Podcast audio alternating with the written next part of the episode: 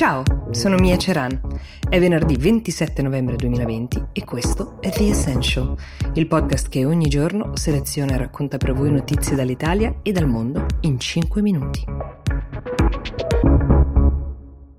È successo. Il presidente cinese Xi Jinping ha finalmente chiamato Joe Biden per congratularsi per la sua vittoria elettorale. Era tra i pochi leader mondiali che non lo aveva ancora fatto. All'appello ora sostanzialmente manca soltanto Putin.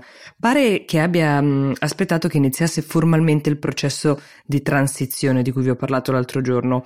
Per maggiore cautela, ricordiamo che i rapporti tra Cina e Stati Uniti sono deteriorati drammaticamente negli ultimi quattro anni, quindi non è ben chiaro che cosa accadrà ora che è nato questo nuovo dialogo. Gli esperti escludano che i rapporti possano tornare buoni come ai tempi di Obama, anche perché la Cina ha una serie di questioni aperte che un leader di un paese democratico difficilmente può ignorare. Tra queste c'è il tema dei diritti umani nella regione dello Xinjiang, di cui vi ho parlato, il fatto che ci siano crescenti difficoltà per i giornalisti che richiedono visti per entrare nel paese e raccontare quello che vedono, c'è poi tutto il tema del coronavirus, questo riguarda il mondo intero perché ancora resta da chiarire quali responsabilità abbia la Cina, ad esempio, nel non aver chiuso le frontiere mentre già si adoperava per il durissimo lockdown di Wuhan. C'è la situazione ad Hong Kong che è esplosiva, gli Stati Uniti che sono sempre più amici di Taiwan. La lista potrebbe andare avanti molto a lungo. Poi ci sono le sanzioni per il commercio, queste sono state delle scelte dure a livello economico che è stato Trump a prendere, che hanno insprito ovviamente legami diplomatici. Biden ha sempre promesso di tenere una linea dura sulla Cina durante la sua campagna elettorale, però è abbastanza prevedibile che i toni della discussione cambieranno. Resta da vedere con quali risultati, perché una parte dei temi di cui vi ho parlato è di natura etica, eh, i diritti umani, la questione con l'informazione. L'altra interessa anche alle economie dei due paesi e porta soldi da una parte all'altra. Pensate anche alle diatribe nate su aziende cinesi come Huawei e TikTok. La Cina è in una fase espansionistica indiscussa. L'America invece è in una difficoltà che non ci saremmo mai immaginati neanche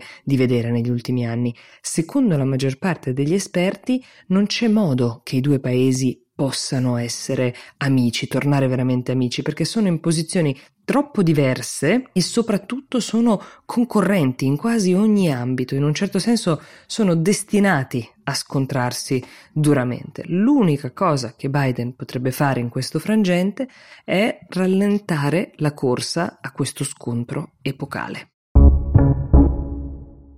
Altro paese Altra leader, vi porto in Finlandia, dove a capo della coalizione che guida il paese c'è Sanna Marin. Sanna Marin è il ministro donna più giovane del mondo, ha 35 anni, guida una coalizione di cinque partiti, pensate che acrobazia di dialogo e compromesso, e a capo di questi cinque partiti ci sono altrettante donne.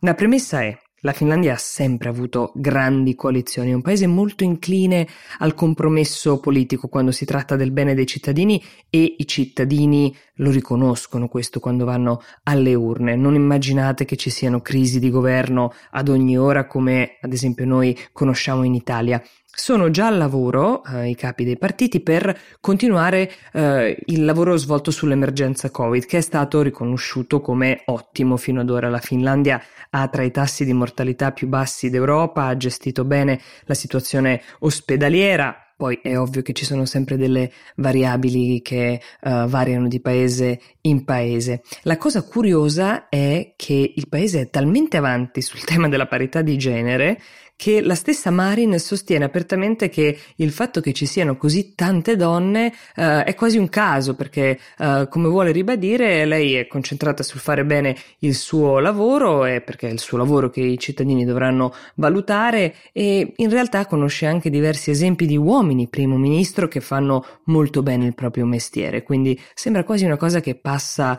uh, in secondo piano. Qualcuno pensate addirittura dentro la sua coalizione di tutte donne sta sottolineando che la questione di genere è fin troppo spostata invece dall'altra parte rispetto a come la conosciamo tradizionalmente, cioè troppe donne al governo non sono una rappresentazione equa, c'è addirittura questa discussione ora in Finlandia. Quindi non è il femminismo il tema più caro a Sanna Marin, anche perché lei è cresciuta in una piccola cittadina a due ore da Helsinki, la capitale, in una famiglia che lei stessa definisce arcobaleno perché è stata cresciuta da sua madre e dalla fidanzata di sua madre. È una famiglia molto povera e forse il fatto di non appartenere ad alcuna elite del paese, ma di avere una vera percezione di quali siano i temi più cari a chi fatica ad arrivare a fine mese ha caratterizzato molto di più il suo lavoro che non l'essere donna. È in carica da un anno e il suo gradimento allo stato attuale nei sondaggi sfiora l'80%. The Essential per oggi si ferma qui, io vi do appuntamento domani. Ricordatevi, ci siamo anche il sabato. Buona giornata.